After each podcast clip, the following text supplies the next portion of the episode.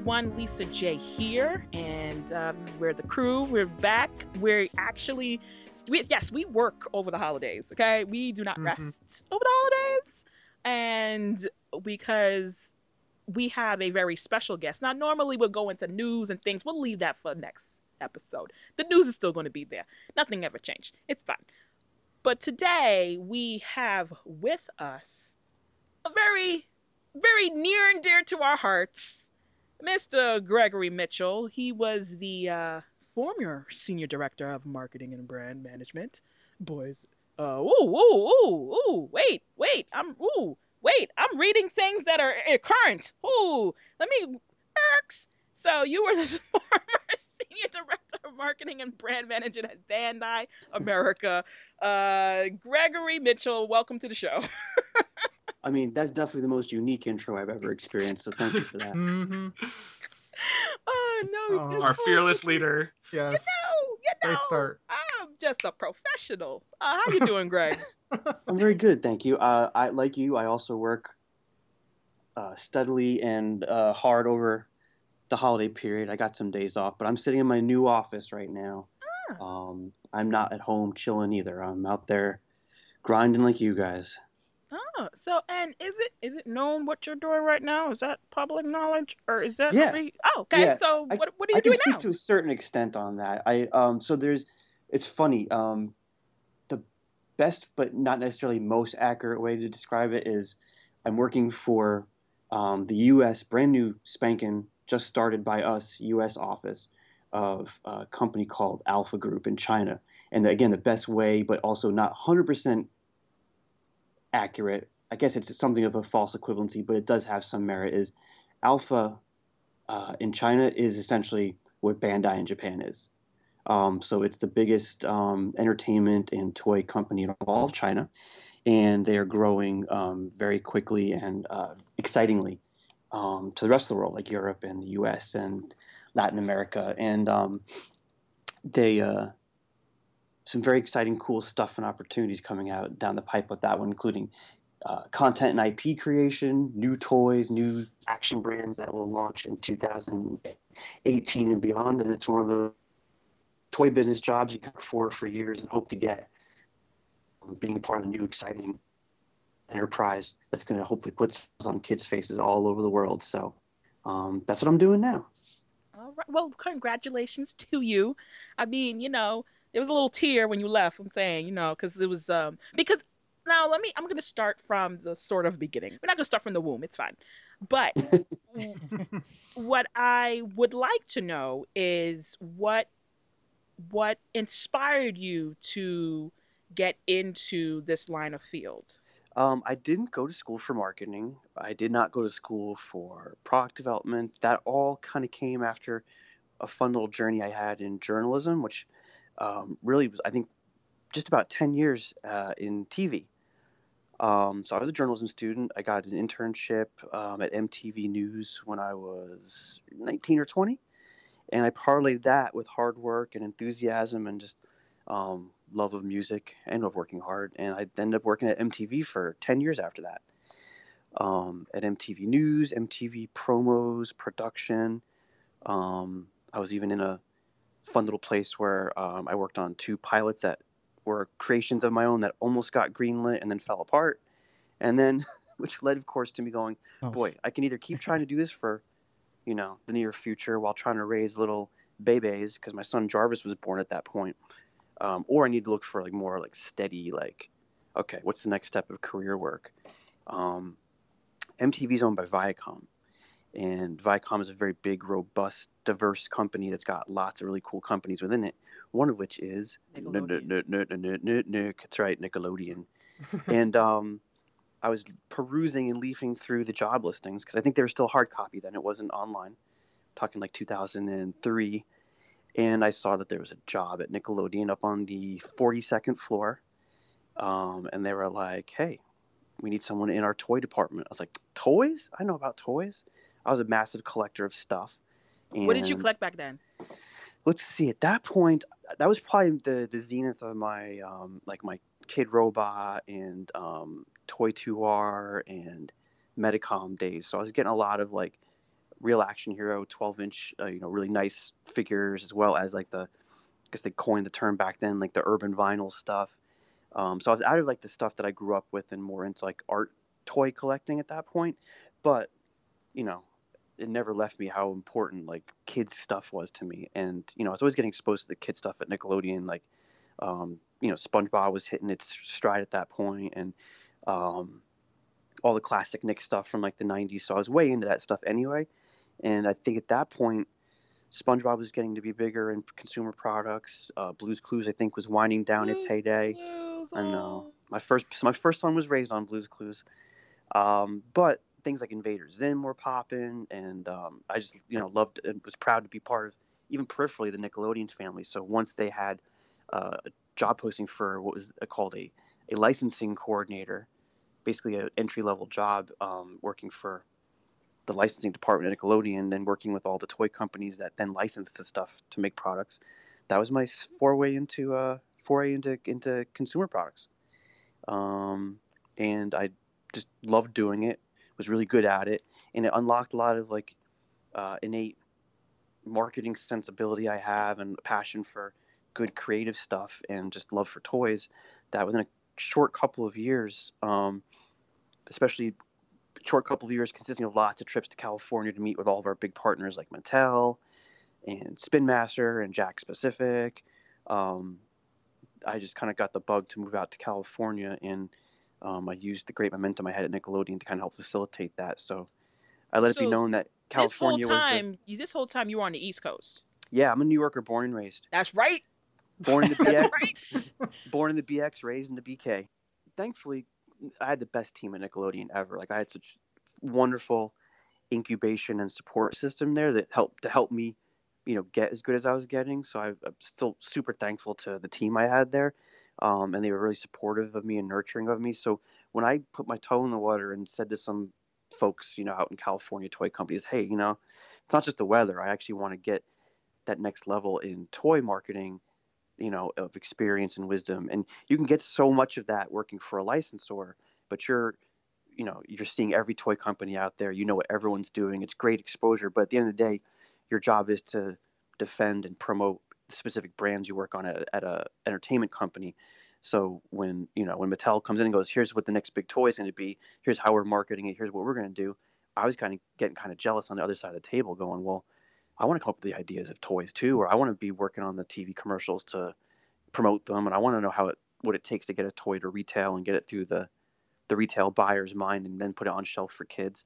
So um, again, thanks to all the support I was getting at Nick and to my own hard work and thankfully a little bit of a knack for what this crazy business is, I got two job offers like right off the bat when I said, "Hey, I'm thinking of going to California." So uh, Mattel offered me a job, and Jakks Pacific op- uh, offered me a job.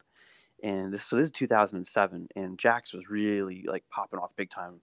Um, they had probably the best young, hungry, doing things marketing team there in their Malibu office, and they were like at a height of becoming like a billion dollar a year company, but not a bunch of like robots or stiffs or starched collars, which I think that was going to be my more comfortable foray into, you know, picking up my entire family life, moving to California, and then really digging in deep for a new part of my career. So I rolled with the crazy guys and took the Jakks job over the Mattel job.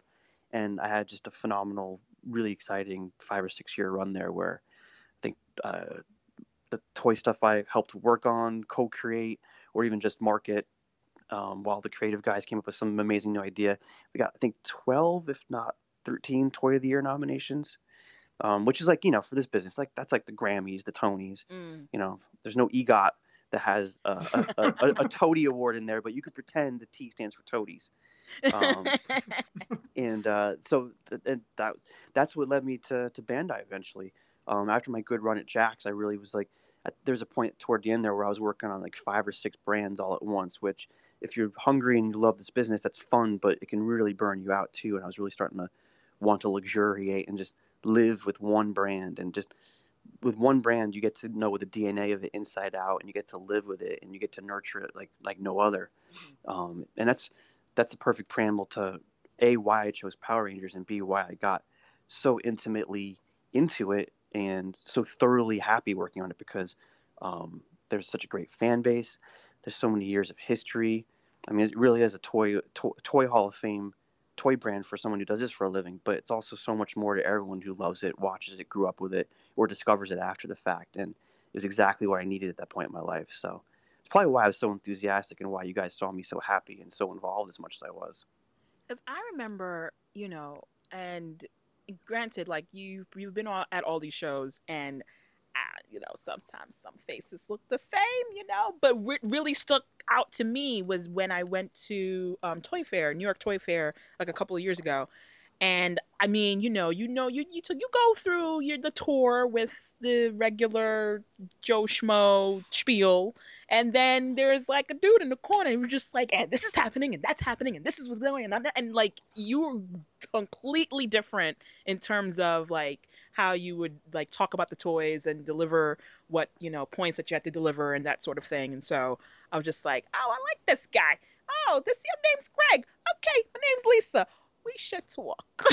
so it's it was it was nice to see somebody who was enthusiastic, legitimately enthusiastic. I'm not saying that everybody else isn't, right? But like it was nice to see somebody who was really passionate about um about the brand and about the about Power Rangers toys in general. So, you know, unless you're just a great actor, you know, you know, I mean, so I am not. I'd be in a different. I'd be in a different paycheck and tax status if I was a, that good of an actor. um, but I appreciate you saying that because it 100% sincere and 100% genuine. Um, I just liked working on it that much, and um, I, I just it's a nice thing to be able to to turn not to turn it on, but to always have that energy level and enthusiasm for something that you like doing. And um, like I said, you guys, you guys, and Power Rangers itself made that easy and mm. made that fun to do. So it was very natural and, and just very much part of me. And I'm glad I'm glad it stuck out because uh, I'd say the fans and the brand deserve that. Now, were you? Did you watch the show? Like you're as as we're talking here, you know, we're all you know, most of us are in our early 30s, you know, mm-hmm. mid 30s, you know what I'm saying, you know, so yeah. I think you might be a little older than that. So, did you ever watch the show or have any type of series or character that you in particularly liked or could relate to or you know or you're just like oh okay you know i have a uh, an appreciation for this brand and i and, I, and now i'm getting to know you guys and so now i'm becoming a fan or you know by the time the show came on I was, I think I was a senior in high school, and I was still doing like I was working at a pizzeria for the most part, but I was still like babysitting like cousins and whatnot, like when you know the grown-ups wanted to have grown folk time and go out. And I remember my little cousins, the older one, uh, being into Ninja Turtles because he was with Turtles a little bit longer because you know I think they started getting into them like two or three years previous to that. But the little guy, six, seven year old, he started bringing Power Rangers into the house and uh, and they would fight over which one was better. and I had I had the fun honor and distinction of going, guys, guys, guys, guys, hold up for a second. You know you can play with turtles and Power Rangers together at the same time, right? And they're like, what? I was like, yeah. I used to have GI Joe with Transformers, messing around with Inhumanoids and fooling around with Star Wars all the time. You mix it up and you have a good time. Now, granted, this was before like what was it, Lost Galaxy or when uh, or in space, whenever whenever the turtles and Power Rangers actually right. did meet through that stroke of fate where Saban got the TV rights. Um, mm-hmm. This is before that. I taught these two kids to stop fighting and the older kid to stop beating up on the little one and go, let's play these together. And so some of the uh, and they would play the show sometimes. I'd be like, oh boy, this looks reminds me of that some of that old Hong Kong footage my uncles used to show me in the Bronx. They used to have those VHS tapes they get from the guy in the corner store. And because uh, you know, I, I, I guess I, I got that it was older Asian footage, but I didn't realize that a was a huge phenomenon, uh, and b that there are these cool looking different characters that kind of replace each other year after year. Mm. It was too early then to know that, but I loved. I remember loving the White Ranger, thinking this guy's costume was very different from the rest of these guys. I want to play with this one, and sure enough, I realized later on that oh yeah, he's from a different season in Japan. Um, but I thought there was something neat to it, and at the same time, I was perplexed and puzzled by it. And I was also at that age too where this stuff isn't better than stuff I grew up with. GI Joe is better than this. Transformers is better than this. And then years go on, and I keep seeing a cool character every now and then. Like I remember seeing, um, oh, good grief, I'm trying to remember which one. I, I, I realize now it ended up being mostly the Six Rangers, but mm-hmm. I would mm-hmm. see like random characters, like a black one or a silver one. And I go, oh, that's a badass looking guy. Oh, oh, that's a Power Ranger. A and B, that's still on. And C, oh man, he must be he must be the leader or the cool one, or even some cases like the bad guy, because um, he looked so badass. And um, so I was always constantly aware of it, and then surprised every couple years, like, oh, good for them, man. They're still killing it. They're still they're still popular. Um, and at that point, like I said, I was getting out of the more like kid focused stuff and into the more like you know grown up version of collecting toys. So um, it mm. became le- it became less on my radar. And, and then I, I'd see kids in the neighborhood wearing a new Power Ranger shirt with okay, that's a Red Ranger, but that's a different helmet. Oh, it's a different outfit. Oh, oh, it's a Jungle Guy. Okay, cool, cool. I can go with this. And um, and realizing, okay, this brand's not going anywhere. People love Power Rangers. This is cool. Well, that's mm-hmm. good because you need to be brainwashed. Hello, like, anybody got time for you and your shenanigans against the Power Rangers? No.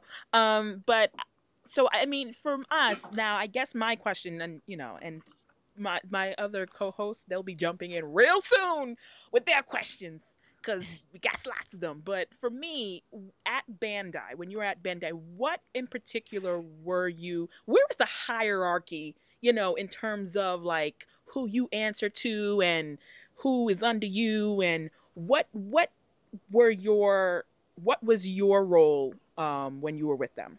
Gotcha. Um, so I was brought in as a senior marketing director or senior uh, director of brand management. Um, that's that's the title I, I left Jakks at as well. So um, what that means is at that level, you're usually reporting directly to the vice president, or if there's um, you know, a different hierarchy and, and, terminology for people above, either that or the the senior vice president, who happens whoever happens to be in charge. Um, at the Bandai America office, there's a split executive hierarchy where you have Japanese executives who, as part of their um, career, I say career because anyone who's from Japan and works at Bandai, it's not a stepping stone job. It's a it's like my dad when he worked at IBM for 30 years. Like these mm. guys are are entrenched. They live and essentially grow up with the company and become, uh, you know, executives and product engineers and really just Bandai family from their 20s and, and onward. So you've got executive staff there that are um, from Japan, um, you know, who lived there but now are uh, basically expats living in uh, uh, the U.S. and helping to head up the Bandai America office. And then you have the U.S. staff of, um, you know, marketing people, sales people, and toy people who know the depth and intricacies of the, you know, the U.S. and Canada and European toy market, um, which has some similarities to the Japanese. But as you guys know, as product fans and Power Rangers junkies, there's also a lot of dis, uh, um, uh, dissimilarities as well. Okay, and so, um, so when you there were certain things that you um, in your position had to be in charge of or came up with or what have you. So you know, maybe just rattle off a couple of things that you know that was uh, that was a Greg idea. You know, toot your own horn a little bit.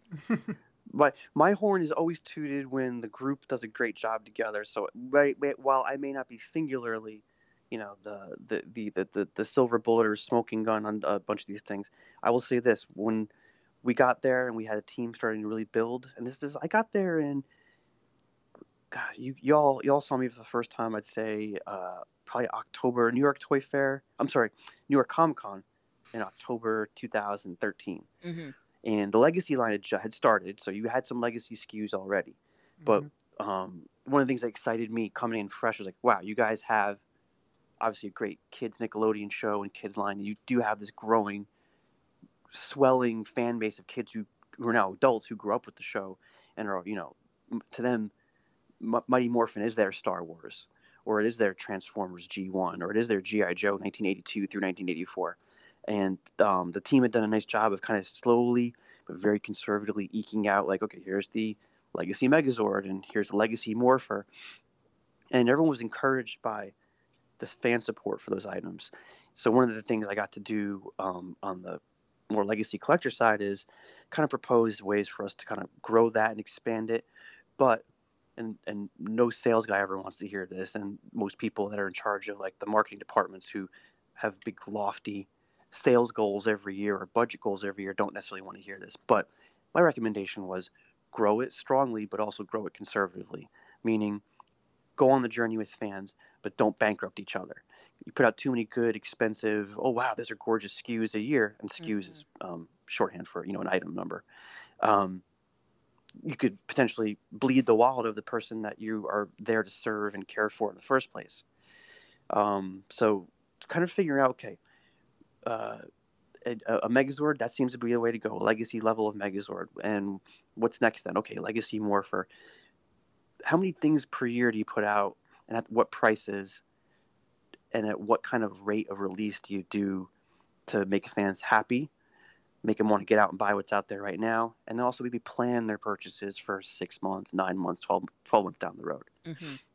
So that was something that me and my boss got really excited and deeply involved with, um, and really led the efforts to take it away from. Uh, you know, I think it was a pretty much an easy no-brainer for everyone to go, hey, let's do the Legacy first Megazord. But from that point on, everyone was like, well, gosh, will the Dragon, will the Dragon Zord sell as much? Maybe it's not a matter if it sells as much. Maybe it's a matter of we do it to the right level of justice and quality and um, and release strategy. If it's great, people will come for it because that love is out there. And then we applied that to things like the Dragon Dagger and then to Saba and the White Tiger Sword. Again, some of these are easy pitches to hit because you guys love those characters so much. But if we did them too fast, if we did them sloppy, if we got lazy, if we didn't keep trying to push the envelope um, on the quality. And unfortunately, that sometimes meant the prices creeping up too. Um, you guys would have rejected it and not gone for it.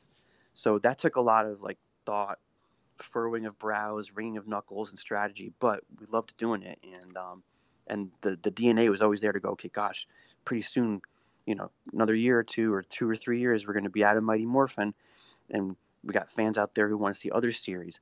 So I really I worked really hard to create like a two year and a three year and a five year plan of stuff that the team could really sink its teeth into and then hopefully get you guys excited about in the legacy line.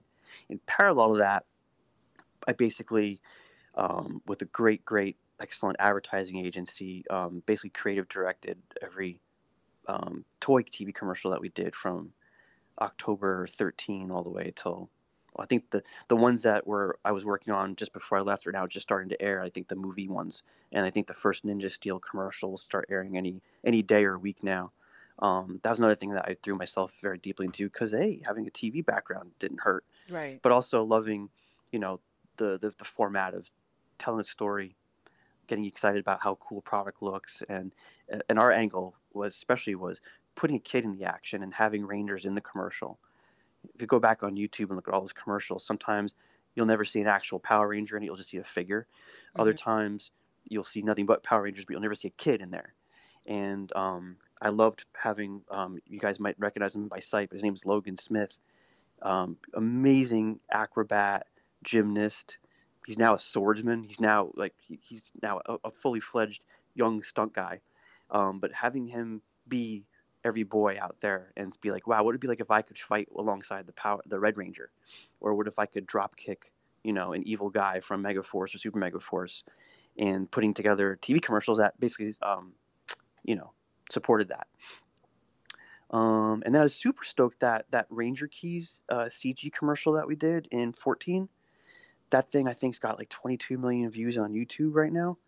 Um, it's been out for I think about two and a half years, so it took a little bit time to get there. But holy cow, you guys reacted really nicely to that, and that was fun. That was the first time Power Rangers was ever introduced in any kind of CG format. So that was a big like whoa on you know for Saban at first when we kind of presented him that concept. But it was simple. We had Sony Ranger keys, and they unlock the power, which is the, of course the tagline we came up with. And so many of those toys, we wanted to bring that to life in a way that showed that how how tons many of them were, but also them activating the toys in amazing cool ways, but not maybe just not in a kid's hand. Um, so that was another good one. That was another nice highlight. Um, and then working on the movie, holy cow, that was great. I will tell you this: Saban, Lionsgate, and Bandai had a great partnership in coming up with cool creative ideas that were toy driven and maybe, you know, made for good movie fodder as well, as well as developing stuff for the big screen that would, you know, also be good toys to either play with or to collect on your shelf. And that was a nice, fun I want to say two and a half year journey on that one. I think we started taking our first meetings and trying to influence the script. God, as early as I want to say late 2014, maybe. Hmm. Hmm. So and, and speaking of influencing scripts, like especially for the movie, do you guys like get a copy and then write down, put more toy here? Or what? What's what's the process for that? And, and for the show Just too. like that. That Yes. terminology. Put More more, toy, toy, please. here. yeah you know what you don't have to say that too often working on power rangers because i mean I, i'm i'm sure if the fcc or somebody ever looked too closely they go wow this is potentially a giant toy commercial i kid. Um, but but i mean it's so toyetic right? The rangers have cool costumes and they have cool weaponry as we call it battle gear because power rangers don't attack they defend so we call it battle gear instead of weapons. And um, but then of course you've got it's the only property that's got cool vehicles that also turn into a giant robot. Um, but but the Rangers are still the heroes. So that's a really cool thing. You know, Transformers Transformers are Transformers. They're sentient robots that do their thing. Um, but you know, the humans are almost like peripheral, secondary, or even tertiary. In this case, you had super cool kid heroes as well as really cool vehicles that also turn into oh yeah, a giant robot. So whether it's the TV show, and there's two, it was two different processes. Obviously, the TV show being um, produced by Toei in Japan initially, and then of course um, co-produced by um, you know Saban when they bring it to the U.S. There's tons of great toy ideas in there.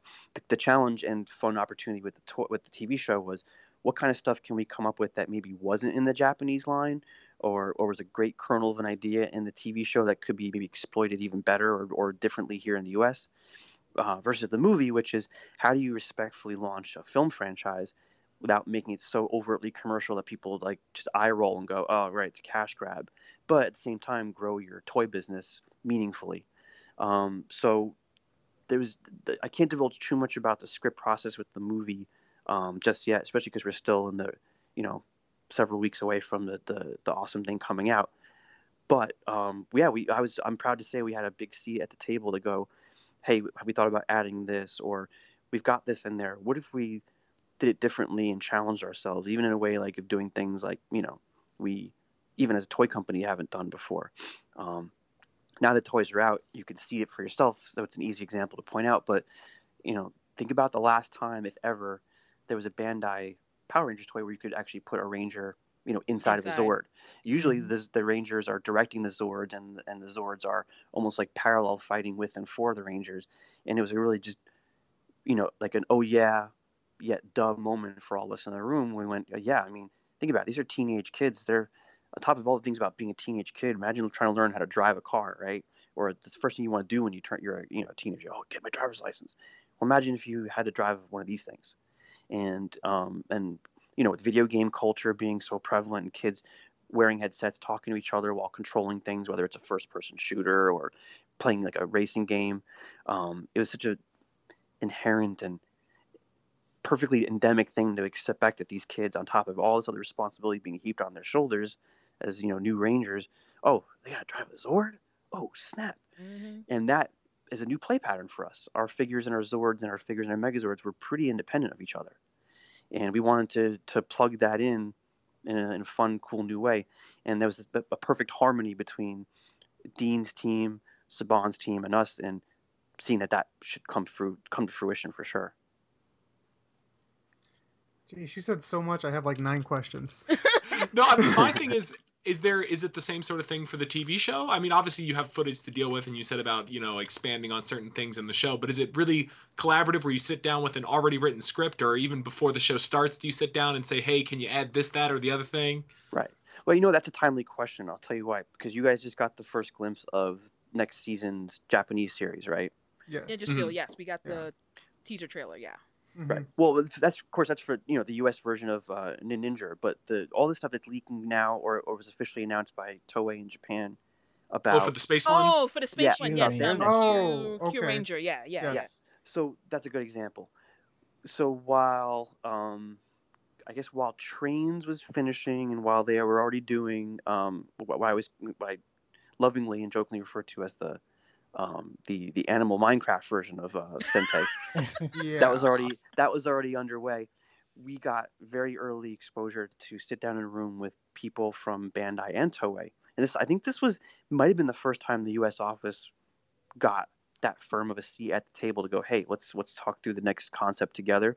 I think usually Bandai of Japan would just kind of present it to Bandai of America, almost like, okay, here's what you're going to be working on potentially in a year or two. In this case, we were trying to influence to make Power Rangers as competitive and exciting as possible. And knowing that the competitive landscape for boys' toys has changed so much over here, um, mostly driven by like all the theatrical stuff. Like think of how, think about old Marvel versus the Marvel of every Marvel movie since you know Sam Raimi's Spider-Man or Jon Favreau's Iron Man. You know, Marvel upped their game up sincerely. I mean, when it comes to everything from protecting backstory, but creating badass CG or making their heroes not just people in tights, but really badass, kick ass, cool costuming. They really raised the bar for what superheroes look like, you know, compared to the previous 10, 15, 20, even 30 years. And in, in, at the same time, little kids were seeing these as the new superheroes. You know, think about Captain America. He used to wear red, white, and blue spandex. His costume became more cool and tactical looking, and he aged up the look of, a, of a, what was a classic hero. Um, so we were constantly bringing out examples like that, never to to undermine what makes Power Rangers Power Rangers, but to say, help let us let us let us help to form the shape of Power Rangers as respectfully as possible to make it as competitive as possible in the U.S. Because it's you look at toy shelves, it's tough, man. Especially mm-hmm. you walk in right now, it's almost all Star Wars, as it should be, because it's a Star Wars movie month. Um, but it's also tons of Marvel. Um, wrestling's different because they don't wear clothes for the most part anyway, and they have some funky masks. mm-hmm. But they're a different type of superhero. And we needed to have Power Rangers always have a good place in that ecosystem where kids could always know a Ranger if he saw one, but he could also go, hmm, all right, that's a different looking Power Ranger, or oh wow, that Power Ranger never looked as cool as that before. So we got brought in pretty early in on this newer series and got to hear what the creative pitch was for the DNA of the show, which of course, yeah, was like this kind of space, cosmos, zodiac type of thing, which we got excited about. And then yes. we got to help at the conceptual stage really think about, okay, what could the Zords be? What could the weaponry be? What could the, you know, in this kind of show, what would be the Ranger key or the Dino Charger? Um, and that was exciting. Um, and then I'd say maybe eh, six, nine months later, after some creative work had been done on the Japanese side, we got presented with the progress looked like, and we got excited about a lot of it, and had questions for some of the other parts of it, and said, "Oh my God, do you ever think about this?" or "That's a perfect idea. Don't change it." And that gave we got more early on exposure for that series than we I think had gotten at all since um, you know since the the Saban repurchase back in 2011, and you know Bandai was back back in the saddle with uh, you know brand new Power Ranger stuff again. And we can. And that's, a, and that's a credit to the saying, Japanese team. I mean, I'm I'm not. Look, look. I'm gonna just just say because the the the ToQ that was rough, y'all. Like oh it was God. it was rough. well, it was. I mean, I didn't watch the show. I mean, I watched like a couple episodes, but just the costumes alone, it's pretty bad and the to- it is rough. Like, and I'm just like, y'all skipped over Go Busters, but, well, and then and then and then y'all make this. Ain't nobody got time. So I guess the, I guess that's the question. Is like, did you have anything? Like, do they were you actually in the room because they can pick from two seasons? Like when it's like, okay, yeah. we have ninjas and we have trains. Do you say anything at that point in time, or does Saban make the decision completely, or? That's where the part. That's where the partnership has to be strong, and we have to all kind of debate the merits of one season uh, versus you know some of the things that aren't as easily marketable or you know the, or the Zords aren't as compelling in this one season versus the other. And uh, there's there's no silver bullet season. I think Dino, I think Kyoryuger was closest because it had really good battle gear. You know, a morpher mm-hmm. that's also a gun in the U.S. market. That's like hello. If you just yeah. short of it being a mm-hmm. Nerf gun, you couldn't ask for anything better. Um, the costumes were cool, and of course the Zords and the theme itself. I mean, that was that's the closest to like a no-brainer. Yeah, we should be doing Kyoryuger next kind of decision.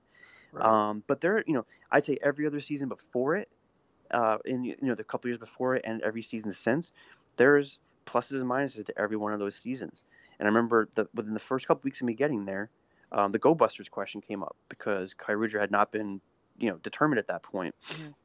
And uh, and that was my first like okay you're the fresh new new brain here and you're not you, you don't have the the bias or anything look at these different series and what do you think are the right ones to go with and there's so much I liked about Go Busters, mm. um, but there were certain things about that that didn't compare and stack as favorably to, um, you know, what ended up being Dino Charge. And at the same time, there's so much about Go Busters that was heads and shoulders, uh, uh, uh head from top to bottom, exponentially better than say yeah the the the, the ToQ choo choo ones. Yeah. Um, it's it's it, it, every single year has its pluses and minuses. I would say I could say this as a fan now. I'm not working on it anymore, but you know, I I had a personal struggle with um with was was, was becoming Ninja Steel. Going, these are the seasons where it's tough for me. Where if the Zords don't have a cohesive theme, and it's kind of like how Megaforce was, where it's like, well, there's a train, and then there's some other type of dump truck thing, or and there's Yeah. a flying bird, like uh, Megaforce, of course, and then the ninja, you know, there's and there's a white wolf. it's like those are the toughest ones for me, and that's the kind of stuff I was tasked with bringing to the, you know, whether it was an internal meeting or meeting with our executives who are saying, hey, Japan wants to know what we want to move forward with, or then even taking that collective opinion and then going to Saban with it and saying, Saban, what do we think? You know, what's our what's our what's our partnership? What's going to benefit us all the best? And that's that was part of the game. Um, and then another thing you have to consider too is, you know, Super Sentai is different in Japan than it is in the U.S. in that um, it's it's essentially the little brother of um, Kamen Rider. And if Kamen Rider is geared for an older boy, chances are they're going to be on cool, badass motorcycles and you know have really cool, kick-ass you know space armor costumes compared to the little brother show of Super Sentai, which yeah, younger kids like trains, younger kids like dinosaurs, younger kids like rescue heroes, and um, you know, um, Toei and the, the the network, they have to be very careful of that. They've got a great, you know, um, boys portfolio that has to complement each other and not cannibalize and steal from each other. So they, keep- you know, they, their their ideal situation is they have lots of happy little boys who love Sentai, and they have lots of happy bigger boys who love um, uh, Kamen Rider, and they're not losing any of them to you know things like Yokai Watch, which came out like a storm while we were all working on Power Rangers, and um, you know uh, other competitive properties. They have they have a great portfolio that they have to manage, and it's deferential to one another. So if they make Power Rangers or you know Super Sentai over there too cool, and uh, and I, I say cool in the sense of like give them you know mech armor to, for each ranger to wear, and they make them look too much like Kamen Rider. Well, now they're basically trying to shove two shows onto the same consumer, and that doesn't work for anybody. Mhm. Um, so to bring back what is essentially a younger version of that into the U.S., we we, we, we want to make it as big boy as we possibly can, so it does serve little boys and big boys because we don't have a Kamen Rider to, you know, to compare it to or to be deferential to. We have Power Rangers, and that's the most important thing in the world to us. Look, So- P- P- Super Sentai, y'all ain't never gonna look like Kamen Rider because Kamen Rider always trying to look like a bug. Anybody got time? So like, They love that's their never bugs. happening. They love their bugs. Mhm. But anyway, but uh, yes, Jeremiah. I'm sorry, I, I call him Jeremiah. That's not his name, Jeremy. um, Jeremy, you, I know you had some other bubbling questions for Greg. Yeah, well, um, I don't know what to go back to first, but I guess with like the legacy legacy stuff, right? Um, I know we were talking about it at PMC, like, and you were talking about you know price differences and if it's gonna sell, but the question that everybody still has is like, what was the status of Tor? Was that ever gonna happen? It's it's still on the short list, but I think it's the same considerations. It's it's can they make the right number of them and at the right price to make it worth everyone's while? Meaning your guys' while. Do we make enough of them but not overmake them? And to the company's while, you know, is it a profitable item? Um, the bigger the items are, the more expensive they are, and the better quality, which you guys love and which you know we worked really hard to make sure we were known for. Um, you, you got to put all the the bells and whistles in there. That means die cast parts. That means you know Mm-hmm. plating where you can do it. That means really just nice, gorgeous, um, you know, looks as well as stability. You know, like when when uh, when our when our uh, Megazord was a little wonky and wasn't standing right. You know, we we we hustled to make him stand right because we know that if you spend two hundred dollars on something, it better look good and it better They better stand, stand good. right. Mm-hmm. so so so it's, and Tor Tor's funny because it's it's like a bigger version of Titanus, and Titanus was tough to pull off at two hundred bucks. yeah, Um, understandable. yeah. Um, so like, you know, you're talking about your your long plan for the line and everything, um, and moving on and stuff like that. And right now, you know, we're in season three stuff, but is there was there any sort of actual internal fear or trepidation of like moving on to Zeo? Because I know everybody loves MMPR. Yeah, yeah. It was less it was less trepidation about moving on to Zeo and more like, hey, will Zeo will Zeo be as meaningful as Mighty Morphin seasons one, two, and three were? And so that's and and I recognize that I, I recognize how logical that concern is. And I think part of my job for a good long while there was to sit and think about well how do we do that? How do we again, how do we strike that balance of never oversaturating the fan with too many options that could steal his or her, you know, cash out of their wallet unfairly, but you lean more into that, you know, non Mighty Morphin stuff because there was for every five Mighty Morphin fans who were buying everything Mighty Morphin, you had one or two more vocal ones going.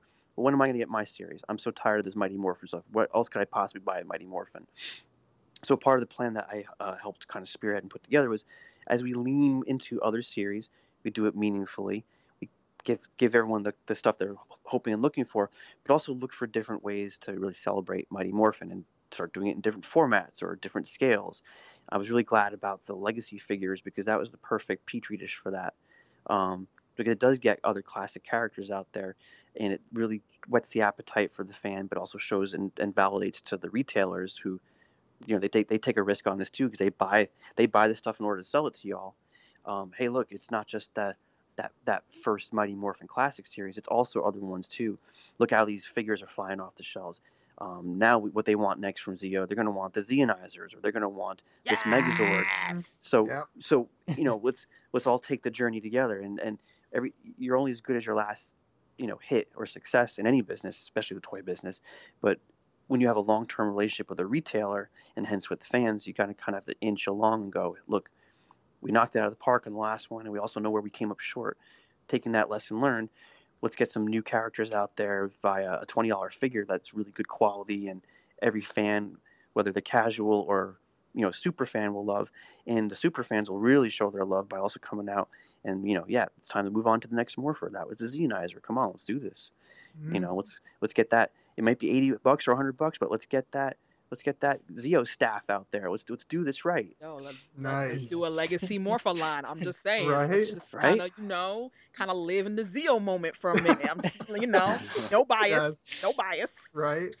Yeah. Um, you no, is there all of the bias. right? Well, you you mentioned um coming up short. Is there anything specifically that you would say like this is an idea we tried, we thought it was really good, and for whatever reason it didn't work? I would say that the, biggest the biggest stubbing of the, the, the, the, the toe on the on the bedpost, as they say, was not being able to reconcile, or I, you know what I'll say the biggest lesson learned is reconciling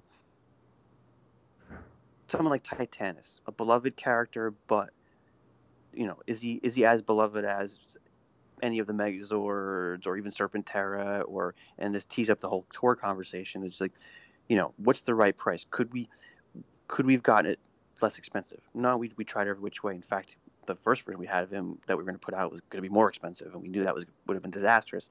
It's it's trying to strike that balance between the right level of quality and the right price. And what we noticed is that he didn't he didn't fly off the shelves when we first put him out there, but when the price dropped to 170, and when Toys R Us was even getting aggressive and going, you know, drop down to 150 and 130, then you couldn't find him. Like he flew off the Mhm. shelves. So was like, like, "Crap, crap. There's a magic price point here. What do you do? Do you do you try to produce to that magic price point, or do you just kind of still hold hands with everybody and still trust everybody? And by trusting everybody, I mean I mean you guys, fans, that if you do something beautiful, that is really that great ca- character quality of a character they love, will they will they come out? And and how do you do right by them but with the price at the same time? And that's that's there's no scientific way of cracking that. Like you have to basically do it every time you come up to to the plate and realize, okay, what can we do differently? What can we do the same? What could we do better? And that's that's that that'll result in whether or not you know a Serpentera or a Tor, you know, makes it on the shelves. I think. Um, but my my job was to not let everybody get discouraged by Titanus, not to go, oh, see, see, we shouldn't do these. If anything, it's like no, there's there's nuance in this and lessons to be learned from this that we can put out superb product at the right price, at the right time of year, in the right quantities. Let's just let's let's work on every item and figure that out. All right. Um. So in that same vein, what would you say about the success level of the black and gold? Like, is that something you would you you that you think they would continue, or, you know? I think the, the the conversation when I left there, uh, and I'm not saying I shouldn't. I think it's stuff we've talked about, you know, even forecasted that we would talk about, you know, a couple black and golds ago. Was that at what point? At what point does the fan say, "Okay, I'm black and gold out"? Because really, if anything, I completed my the black and gold version of my you know, my full suite of Mighty Morphin, you know, Megazords and and carrier Zords and secondary Zords that would have been in that colorway. You know, so you've got um, obviously the the Dino Megazord and you've got Dragon Zord and you've got White Tiger, you know, Titanus. Um, you know, if there's reason if there's reason to do it, it's meaningful that you can create a, you know a, a, a total, you know, ultimate Megazord that's all black and gold. That's perfect reason to have a black and gold. If there's reason beyond that, just because you like the colorway, you know, you guys will help determine that just as much as anyone at Bandai, um, especially if you know there's different voices or, or, opinions at the Bandai table. You, know, you might have newer people to the brand who go, you know, who cares about black and gold, or newer people at the table go, black and gold sells. Let's do more of them. You might have more wizened and seasoned experienced Bandai people going, well, wait a minute, they were black and gold because of this reason. You can't just arbitrarily make something black and gold. So, you know, you guys going, hey guys, we know we're the black and gold experts. We'll tell you when to stop or when to start. you guys, you guys can help determine that fate. You know what right. figures look good in black and gold? You know that Gold Ranger from Zeo. You know he actually looks kind of nice. he, yeah, he is I, black I never, and gold. I've never, I've never heard of him. you might have to send me a picture. You know, just, yeah, like that season is actually kind of nice. Maybe we need. To... I feel okay, like... I think I've. Right. Listen, knowing how long I have to sit on this stuff informationally and how hard I worked to to kind of, you know, case study it and promote the idea of doing it, the the the, the nice cheers and clapping when we showed the Zeo figure, you know, uh, possibility at the at the at Morphicon and the panel, that made it mm-hmm. worthwhile and that made people go, okay, sure, it's a sample shot of clearly, you know, crazy good Power Rangers fans, but if they're the ones who love buying this stuff and buy multiples of them, okay, yes, we made a good decision. We'll do Zeo. And I was like, I told y'all. you well, tell me twice. Hello. The, the, and you were talking about like you know trying to service multiple seasons at once. The whole idea of having the legacy figures where you're dipping into two different seasons at the same time, and you're picking two seasons that aren't really close to each other. When you put Zeo and Dino Thunder together, you were preaching to the choir right here. mm-hmm. Now, here's uh, just to show you, I'm, I'm, very happy to hear you say that, so thank you. But just to show you that I'm completely fair and, and objective and magnanimous, whether you guys end up hating it, resenting it, or if you love it, I will I will cop to being the guy that was probably the biggest advocate for splitting up multiple seasons within series. The conventional wisdom would be to wave one, Mighty Morphin. Wave 1.5, still Mighty Morphin because there's more of them. Uh, you know, wave three onward, then you're getting complete full teams. Mighty and there's wisdom to that. If there is that consumer who would go and he would buy his entire team, she would buy her five favorite Rangers and hope for the gold one or, you know, the seventh one in a Toys R Us pack and be ready for the next one. But then what ends up happening is then you go into, well, do we do them chronologically or do we bounce around seasons based on the stronger seasons? And then once you've done the stronger seasons, let's face it, we all have a couple of Power Ranger seasons we don't give a, a single AF about, right? Mm-hmm. and and you know, me, I'll, I'll say it. I would I'd be like, oh, they, they put out Mega Force now. I'm gonna sit this one out. Yeah. And the problem yeah. with yeah. the problem with collector's product is you can't the retailer can't have anyone sitting one out because especially with a, an assortment based business like an action figure, where the productivity, which means you know how many items they're selling on that peg and how quickly they're doing it is what makes or breaks the action figure aisle. You can't have a stinker. Um, you can't have a stinker wave on there. Even the best brands have one or two stinker figures in any given wave, and you either plan on it or you're shocked and saddened by it. Um, I mean, rest in peace, Carrie Fisher. But when when the first Black Series Star Wars figures in six inch scale came out, um, and I would have guessed it was one of the first one to sell, but it's probably my bias. Um, Return of the Jedi Bikini Leia sat there and clogged up the shelf, and maybe they only sorted one or two of her per um, case pack of figures when they mailed when they shipped them to the retailers. But if you went on certain days of the week and you went to the Black Series Star Wars section, there was only Slave Leia on the shelf, and you're like, "Where's my Boba Fett? Where's my Darth Vader?" Um, mm-hmm. So every every brand has that, and again, defies logic to me that beautiful Princess Leia would be the one sitting there hanging out on shelf all alone, no one buying her. But if you, but that goes back into the rationale of well, what's the best way to put these figures on shelf? And I was very much from early on all the way until everyone agreed to. I was very much the early advocate for let's not do the series chronologically.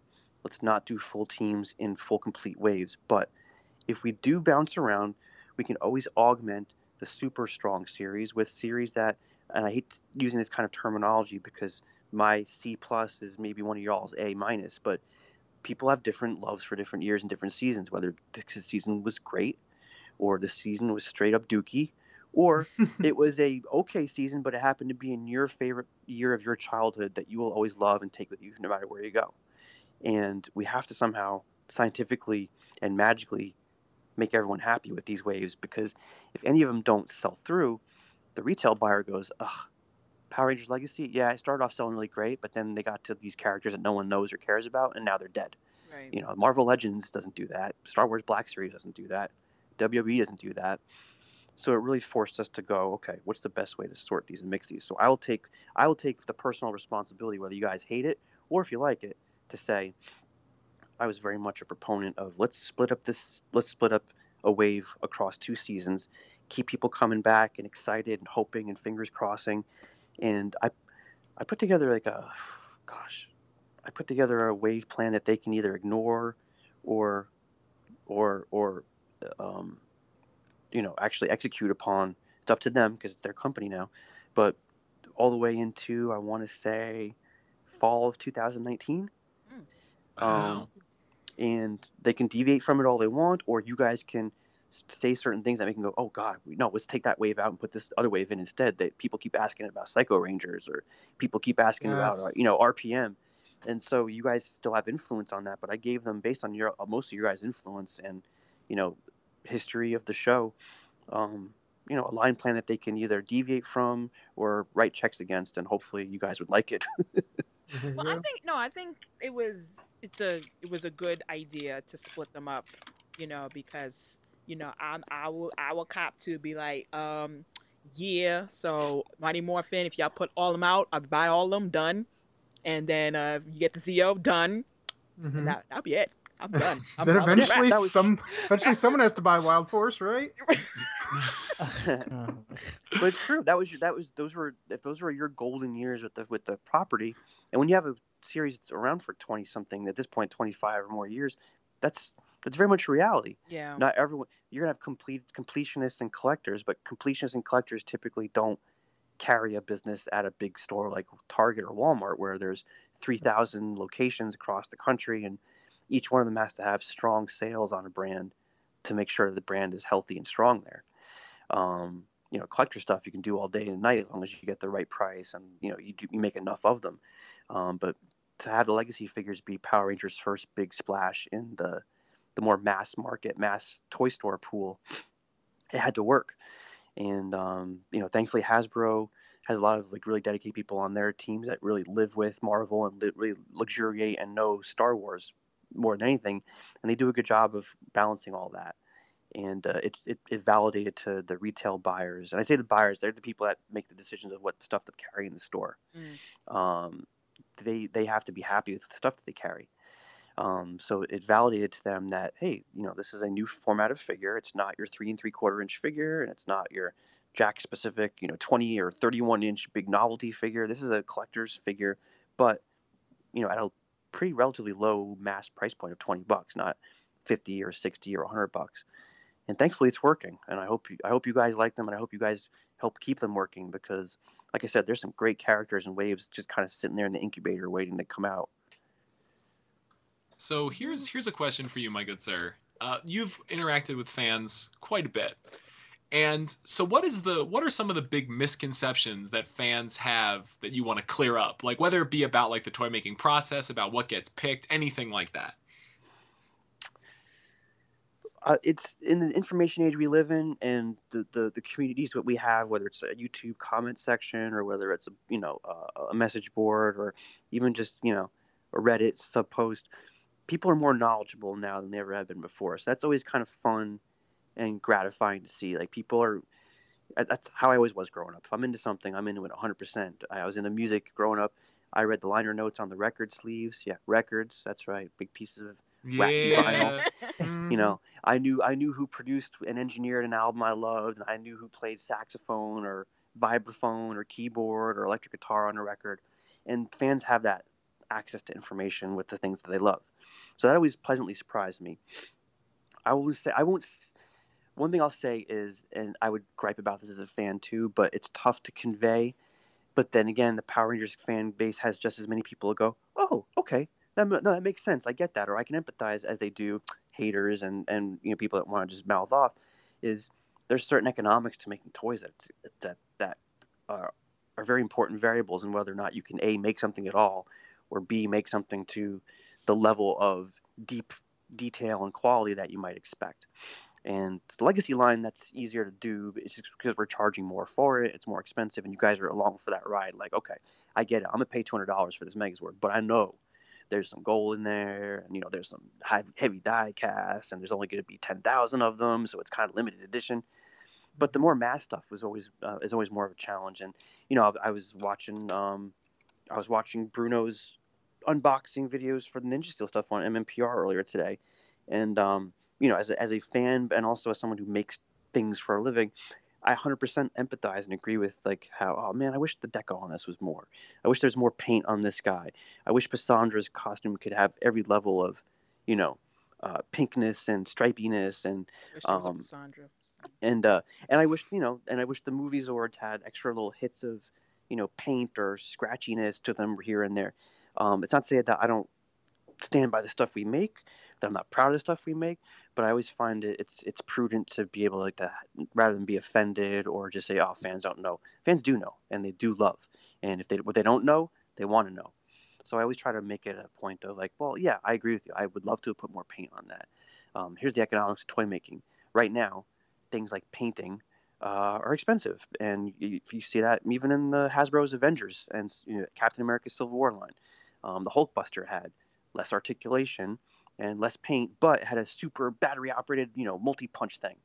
And you trade off certain things for other things. You know, you trade off features for sometimes level of deco and detail. Sometimes you trade off articulation for, you know, the opportunity to have some cool lights and sounds or a special magical feature. And if it's a really kid driven toy, and if it's a collector driven toy, you better put every little lick of deco, paint, and, mm-hmm. and armor detail in that figure. Otherwise, you know, you're not doing your job. Well, I mean, like that's like the age-old question that you hear from um, older fans every single year with the line, and they look at the toys and they say, "Well, with the mecha and with the morpher, they're like, well, why didn't you just use the Japanese one? Why did you have to make it smaller and yeah. take stuff out of it?" It's true. It's it, it all comes down to the ugly economics of making toys in the different market conditions. Um, in Japan, um, I talked before about how you know Super Sentai and um, Kamen Rider creates almost like this great boys block that's you know, um, you know, co-produced and and and co-partnered with you know between Toei and, and Bandai for you know upwards of 25 years. Um, they have that kind of leverage and in the Japanese toy retail environment to make things bigger and hence to make them more expensive. Like I think you know, you look at the the Japanese price of a Morpher or of a Megazord if you brought that same item here and converted the Japanese currency to U.S. currency, you'd be like, oh my God, that's a hundred dollar Megazord. And mm-hmm. you know, can the U.S. retail market bear a hundred dollar Megazord every year? And you know, there's certain seasons there's sometimes two, three, and four Megazords. So it becomes a you know that's just one example of the Megazord. That becomes a function of okay, how many how many can a company sell at what price and serve the fandom you know in a mass market and all those little tiny miniature Venn diagrams all kind of coalesce and bubble up into one big Venn diagram of okay, you know, what's your cost for your item, um, what's the what's the what's the price that the market can bear, and how many of them can you make to make people happy. Um, so Japanese market's a little different than the U.S., where you can have it bigger and be more expensive, but they they they can meet the, all their business objectives and make kids happy. And here we have to, you know, we have, we've had to alter them and and do little tricks here and there to make them just as hopefully desirable to kids, but also a little bit more like mom doesn't look at it and go, geez, I'm not buying this kid a $50 morpher. Mm. Um, what's the magic number? Is it $30? Is it $25?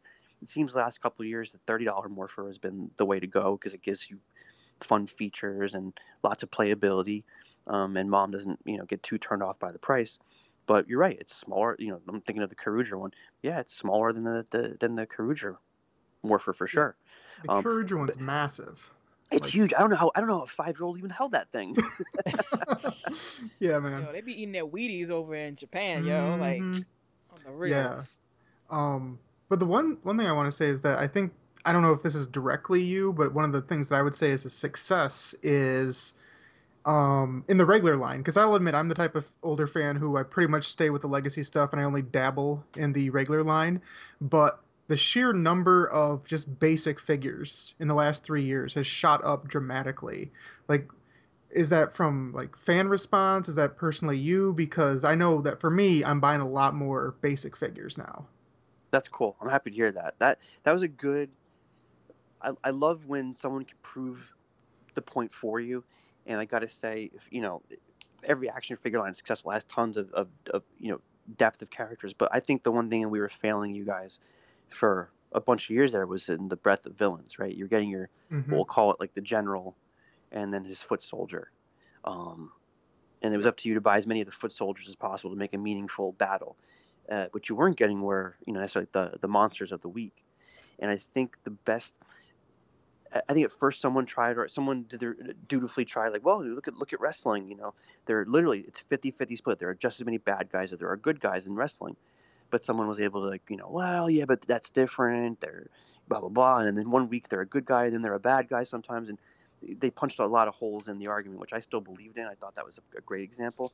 But if anybody, going back to our other friends from the 90s there, Turtles proved once again, like they did, you know, back when Playmates did it 15 years ago and 20 years ago, that if you've got cool looking bad guy figures, whether you saw the episode or not, if it's a cool looking bad guy figure, there's a really str- good, strong chance it'll sell. And um, we got slowly more comfortable with that. And I think that was a good team coming to the table and going, look, we, we, we've, we've got Rangers, even, even from the purest sales standpoint, you got five Rangers. You guys sell a lot of each one in order to sell, have big, big, excellent action figure sales because we got, we got five good guys. But then what do you do after you bought all five good guys?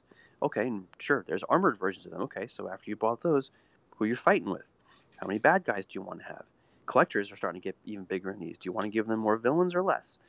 And I think that was a nice season by season gradual move into doing that. And I'm I'm grateful to the fans for again legitimizing it by buying them. But I'm especially grateful to like uh, and they're very humble guys, so they'll never want me to say names, but a really good Japanese R&D team and design team, as well as the Japanese support team. That um, to them it it's like, well, we don't sell tons of action figures in Japan. It's like, well, we do here, and I bet you we could sell more bad guys. Let's try it together. Let's hold hands and and really go for it. and then they went back and and des- and designed really cool kick-ass villain figures. Um, again, they're mass market ten dollars figures, so there was not going to be, you know, the the pupil and the iris of the eyeball weren't going to have three different shades of white with extra eyelashes on them. But damn it, those were cool, badass looking villain figures, and they did a great job. Um, and I think that's what really helped validate the point and prove to everyone, hey, we got more guys than ever before. And I think, God, I think in season two of Dino, maybe it was season one, I think we had like 26 to 30 different figures. Yeah, That's a that's a healthy lineup right there. I believe I actually counted 26 the other day. Yeah. like So- literally on my shelf, counting them all. I have every single basic figure from Dino Charge and Dino Supercharge. straight up. nice. Very cool. Thank you. Yeah. Um, I think the other thing that we wanted to talk about was the whole Morphin Madness thing. Yes, like, That's a big deal. So now, when we first heard about this whole Morphin Madness and the tournament and the thing, and then whoever wins from it, you're gonna get the the, the figures are gonna come out, and we're gonna like, oh, this is an actual good idea where You know what? the And, fans and thank, and thank you for can- bringing this up because I almost forgot about Morphin Madness. Not because it wasn't good, but because it just didn't jump to the top of my head. But that was one of the I loved doing that. That was so much fun. Yeah, and then um, as you're going along, and we'll talk about other things after we ask this question. But um, as you go along, it's then you found out that oh no, wait, it's that um, only a few lucky winners get to win the chosen set of the chosen pick the ranger keys or what have you. Um, so please, can you walk us through the whole Morphin Madness uh, decisions along the way? Uh, yeah. Um, I think the idea was at that point we were gonna launch Super Mega Force. It was gonna have you know the the uh, the Legendary Ranger battle. Um, it was also like you know either in or just coming off the 20th anniversary of the season, so getting you know all the equity and all those great favorite Rangers. And again, different people had that two or three year love of Power Rangers, sometimes in different years than each other. So there was interest and excitement when all the classic Rangers were getting kind of getting rolled into every other episode of Super Mega Force, and we figured, okay, what a cool way to promote the Ranger Keys, which has again characters from you know 20 something seasons, um, and also celebrate you know all these classic characters. And what would it be like if they were all kind of put in a tournament together? Um, you know, who would make it to be who would make the ultimate Ranger team? Which five Rangers would make it to the end? Um, and uh, and we come up we came up with a prize, of course, celebrating these Ranger keys, trying to help promote their existence to sell more of them, um, making that kind of Ranger key type of prize where we will make five. We will no matter if they had molds for them made yet at that point or not. We were going to make you know brand new Ranger keys uh, for the and we came up with oh five winners right because there's five Rangers. Um, let's go ahead and you know give them you know five top grand prize winners, and uh, and we literally made those keys, and that the hope was I think at that point, um, I can't remember day by day or not, but at that point it was evident that we would have a hard time getting every ranger made or certain ones made, and maybe um, you know we could potentially, you know, if we did the the ones in the winning set, you know, could we could we um, legitimize that cost to ourselves because it costs money to make a mold by you know doing more mass market versions of them later on. So not you know not metallic you know plated or whatever but you know basic ranger key 3 pack of them later on. And at the end of the day you know somebody thankfully and great gracefully over on the japanese side like yeah we'll we'll, we'll make these. You know, i think it's we think it's a great promotion. Um now forgive me because you know it's two years now. Um but I thought and had hoped we were very clear that you know yeah there'd be there would be five you know random grand prize winners pulled out from uh, you know the every time you did an entry when you did a voting of a round. Um, and I think we also did some like secondary prizing where we you know you could win a Megazord or a Morpher mm. here and there along mm-hmm. the way. Um, but yeah, and then somewhere along the way, people got so crazy about whether or not JDF would win or how many of his keys would make it to Ugh. the top five that uh, people started hacking the uh, the voting system, which was an, an, adventure for about two weeks there. Or hacking it so that he would not like it went both ways. It was like oh, it went oh, both ways. Let's yes. let's game the system, and then it was like let's game the system against him yep. so that his keys would win. Um, yeah, I mean, at first it was just like, oh snap, we get to vote for the ones, and then they'll release this in the stores, and then we found out, no wait, there are going to be winners, only five people. Oh, so so that was one, but then the whole system. How did you guys?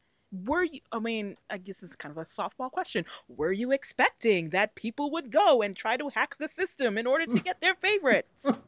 I mean, I'll I'll be I'll again, whether I sound foolish for saying it or not, I'll be honest with you, I didn't think that would happen. I, it didn't occur to me that people would try to do it, and maybe it's because I always assume the best. I, you know, I tried. I, I think I'm a cynic and I'm pretty sarcastic, but at the end of the day, I believe in humanity and I do believe in people, and I'm a pretty optimistic person, and I pretty much expect the best out of anyone when I meet them. So you believe I, that I, children are your future? so at my own peril, um, I was not cynical enough to think that oh my god, people are going to completely just back end the system and, and put bots in there and and and um, have them pumping out votes in the middle of the night. Um, once it started happening, I got over that initial shock. I was like, oh, you know what though, it makes perfect sense. I, I, I could see I could see why they're doing it. I get it. And then my next reaction was, I'm stoked that people love this thing enough that they wanted to break it. Like that was my. Those I was going to say, were you oddly impressed? When Homer finds out he's he's going to die in Doctor Hibbert's office, those were my moments of like acceptance, grief, excitement, etc. um, and then we worked with our excellent um, um, promotions partner. Um, they were called Soap back then, but they changed the name to Ludomade to identify the problem, try to block it, and then create a system in place. So when it, when our smart fans figured out what the cure was, and then you know create another bot to fight it, that it would immediately generate and spawn you know things to fight those bots too. So it definitely helped the the it helped regulate the voting better, and we certainly utilized that in um, you know the Megazord Madness version of it the following year. Hmm. I guess um, one of the things that I think fans were a little uh, complaining about was like it felt like there weren't there wasn't a very strong female representation in the brackets, and a lot of the women that made the brackets were always paired up against, against each other. Other women, yeah. Yeah. So it seemed like a very tough road for more than one female figure to win. and even the fact that you know the pink Time Force Ranger made it there was kind of a minor miracle. Yeah, I don't remember what the mechanics were to with the. I remember we that there was a a trustworthy source of Power Rangers lore and fan mania who was engaged and and uh, still remains anonymous to um uh, to help kind of seed the brackets in a in as organic and as random a way as possible. The there was consideration put that there was a fear, but no measures taken or put into place necessarily overtly to say we don't want an Almighty Morphin end up, you know, final five, right? Mhm. Because that would just be a Mighty Morphin team. So you probably saw some pairings that were logically meant to prevent that, and that was probably it. Because I don't think I think they everyone's agreement was that this had to be the most like let let the fans do the talking. If it Mhm. surprises us, shocks us, or disappoints us, then that's on us. It's not on you guys. Um, so if if there was if it if there was a lack of of female against male matchups, was that consistent with every round? I don't remember. Uh, were some females paired off against each other? Probably just like some Jasons were paired off against each other. Um, Jason David Franks, I mean. Um, so you know there was there was that, but it was it was the attempt there was just to let it be as raw and natural as possible, with the only asterisk being let's let's not have it all be Mighty Morphin Pink, Mighty Morphin Red, Mighty Morphin Black, Mighty Morphin Yellow, Right. Mighty Morphin Blue. Or all uh, Jason David Frank, Jason David Frank. Yeah. I would have just put all the JDFs against each other in the first round. The, and, and and when we were planning it, there was one voice at the table that said, you know, if Jason David Frank is our, in a sense, Luke Skywalker and Han Solo, and he does make up the top five, there is something to that. And there was another voice at the table that said, but if we do that, is that the, you know, if is that a good thing if that happens, or is that a bad thing? Like, you know, we, at that point, I don't think anyone was truly in the trenches enough at Bandai to know if there was pure 100% love for JDF or if there was backlash against him. But at the end of the day, when you're you know a product company, go, hey, you know when he's when he's the Green Ranger, the Green Ranger always you know he's he's he sells great. When he's the White Ranger, he sells great. You know when he was a Red Ranger later on, he sold great. So you know there was certainly like, hey, Jason David Frank's pretty cool. He's like our he's like our a guy. But there was definitely you know caution at the table, going, well, you know, look if you know is it a good thing or a bad thing if it was all all five top five Tommies? Um, is that as bad or better than if it was all five Mighty Morphins? Mhm. But beyond that, I mean, it was as hopefully as raw and and uh, organic as possible. All right. But look, I I think like we have had such a wonderful discussion and and insight to all things that were part of your job. Um, Mhm. but before you go, there's one last thing I want to ask, right? So Okay. Dino Charge. Dino Charge is currently done. Dino Charge is done. Dino Supercharge is done. The finale has been shown. The epilogue also has been shown. Um, ha- have you seen the finale? Have you seen the end of Dino Charge? No, I've got it. I've got it saved up in my um, DVR, and I've not watched it yet. Oh, so... You are you are in for an episode of television. Yes. Nice. Two In a, actually. in a in a Stranger Things good way, or in a uh, Uh, I'm trying to think I'll- what a bad TV show is without hurting any TV show's feelings. So, but I can't do it. I can't come up with one at I the hope moment. you I hope you like dinosaurs a Yeah. lot. yes. Okay. Yeah. yeah. Did you did you did you guys love it? Did you guys Uh, like it? Did you guys? you Listen to our episode. Listen listen to our episode about it. Yeah. It's, uh, it's a thing. watch it, then go back to our finale discussion. It's a two-parter. Mhm. Okay. and you listen to our discussion. We were not. I am not going to spoil that for you, hun. Oh, you know, Fair enough. Stock up on Tylenol and Wow. Is that, is that the hard? Is that the hardest drug that's required to watch it, or? um We don't we don't we don't, we don't want to encourage anything on this podcast. no other drugs are available. I mean I mean you're in California, you know, there are options. True. That is true. I, I guess. I guess. I guess the actual final uh, question would be: Given where you are now in in, in your career now, um, what advice would you offer to up and coming young adults who want to pursue being in marketing, being in brand management, working with either you know toy company or an entertainment company what kind of advice would you have for them I'd say this, and hopefully this is kind of good for anybody that hears it. You don't have to be the smartest. You don't have to have gone to the best school. You don't have to be the best looking. As long as you're sincere and you work hard, um, and you're patient, that's all you really need. Um, the first couple, it, and it's and that advice changes pretty much every two to three years based on what you've done in that two to three years. So for me, I was a raw ball of energy, and thankfully a little bit of natural talent and enthusiasm. And then my next step within you know 18 to 24 months of that was okay now learn to temper that. Learn when to speak up and then learn when to listen. Learn when to be the bull in a china shop but then learn you know be like fat joe and lean back every now and then don't be don't be all up in everything all at once. It, it's nuance. Take what you do love what you do work hard at it and then be ready for the next phase which is do it more do it harder or be more nuanced be more patient or you know lend a helping hand to someone who can rise up with you or learn from someone who's bigger better and you know better paid than you and learn what you can from them. And the core of all that is you know as long as you like what you're doing as long as it makes you happy and in my case this is where it gets a little more specific because i get to put you know smiles on kids faces. As long as you love making a kid happy on their birthday or on christmas morning or on hanukkah at night um, keep that keep that going when the going gets tough. When the retailer you know walks out of the showroom and goes yeah i don't i don't think so. Or you know when someone goes hey man why did you not do this one character from that one season? You guys suck.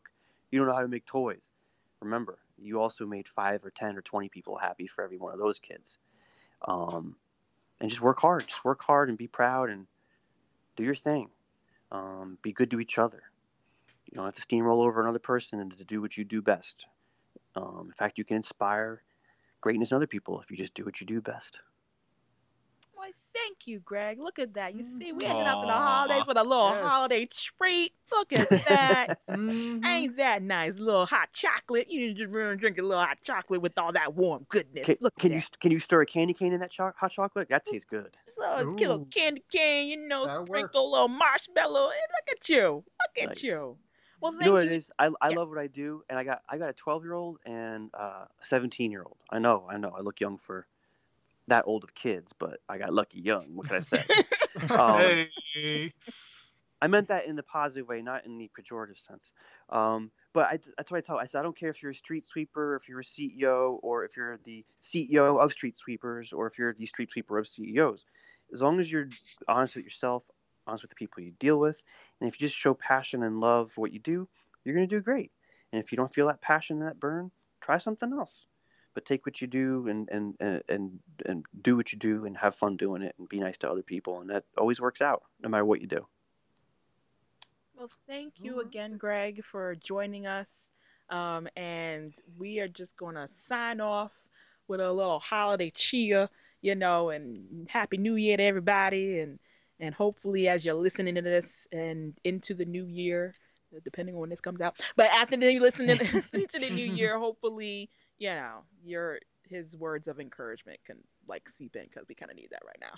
Mm. Well, Okay. just as, just as much, if not more so, it's my thanks to thanks to everybody, thanks to y'all, and thanks to all the fans out there too, because I had such a fun, enriching, meaningful three years. Um, I had some interesting stuff going on in my life during those three years, you know, personal and family and whatnot, and and during highs and lows, the, the Power Rangers fans, the toys, and the job of being and serving Power Rangers was like my rock through everything.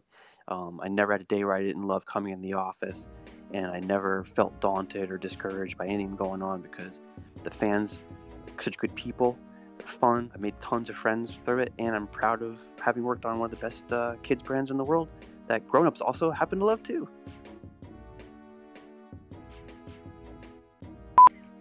All right. Nailing it. Nailed it. I kind of want to start the entire show over. Nailed it. No, this episode is flawless. We'll just release that part. Release it in two minutes. That's it. Yeah. Cause oh yeah, cause like for the longest time, his old job was at the top. I'm just like, oh, it's blah blah blah. I'm like, same no, same words, blah blah. Oh wait, hey, There's been an update. yo.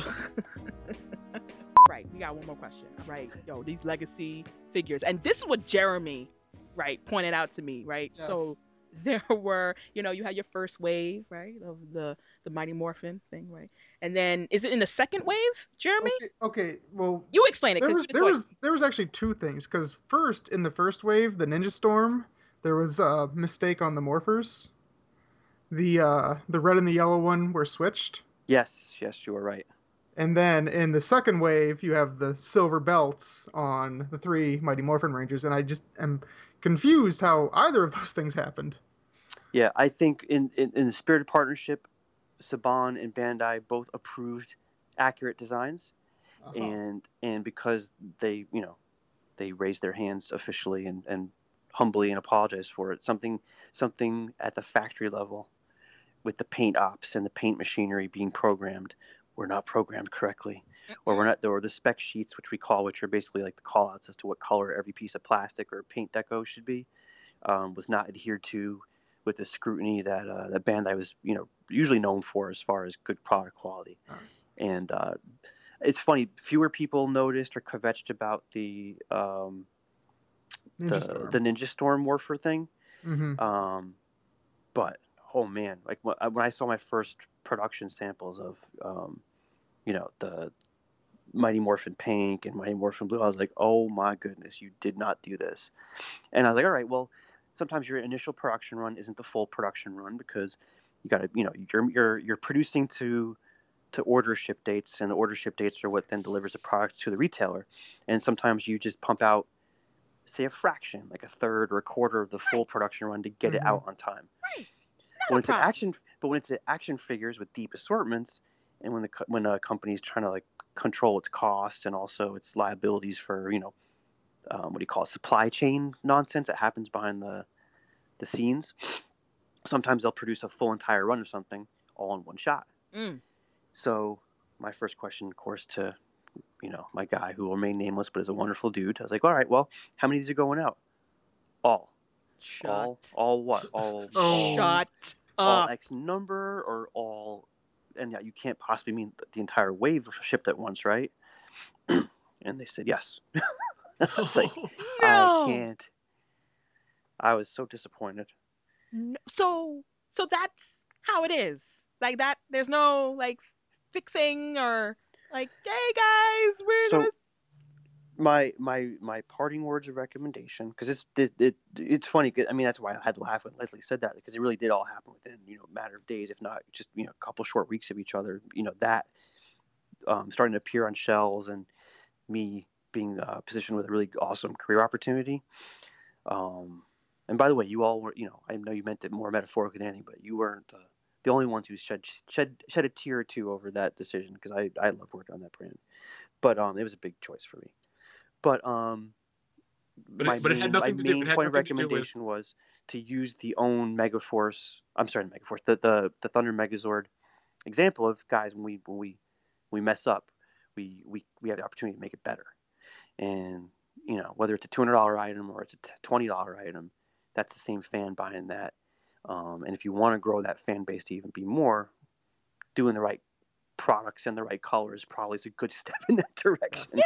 I So- said so. You know, my my exiting strong recommendation is that you guys somehow work out something with the factory because if, it was human error or machine error and someone did raise their hand and humbly say you know we, we didn't mean that we're sorry um, in fairness to working together there should have been maybe a, some sort of make good i said i said i suggest you guys figure something out and then you know use the reliable mouthpieces of the fan community to kind of let the word out to say that hey if you got x figure by accident with x color you know contact us and we'll do x z x y and z Yes. Um, yeah, trade-in program. yes. Like, like, look, we don't. Not a recall. A trade-in program. There Mhm. you go. And Yes. just So- trade in your toys, guys. Let me So- do that. I have them. So so when Bruno posted on his channel a couple weeks ago, I, I set that meeting up before I left was to have him kind of come in and you know talk about some things and preview some things and work on some other things potentially. Um, and then of course you know I, I, I had to leave then at that point but i kept you know he kept the appointment and he came back and he did an update and i watched it also like oh boy i hope they have something good to say about these stupid belts.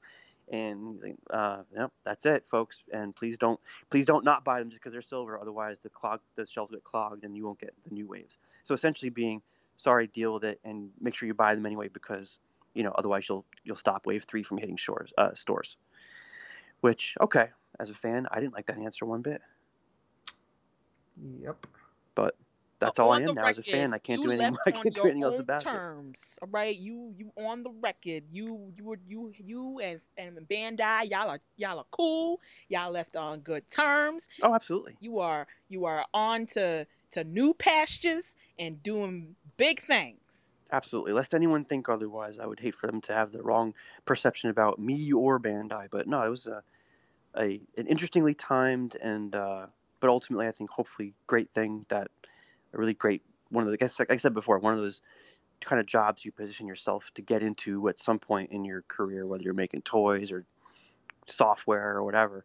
And it happened at a time when, you know, things couldn't be better or happier in Power Rangers land as far as a movie coming out and a movie line I was excited for the world to see, um, a, a- a silver belt snafu on an otherwise really good figure line. Um, that just happened to be the timing of it all. On the record, they need Jeremy for quality control. Is what they need.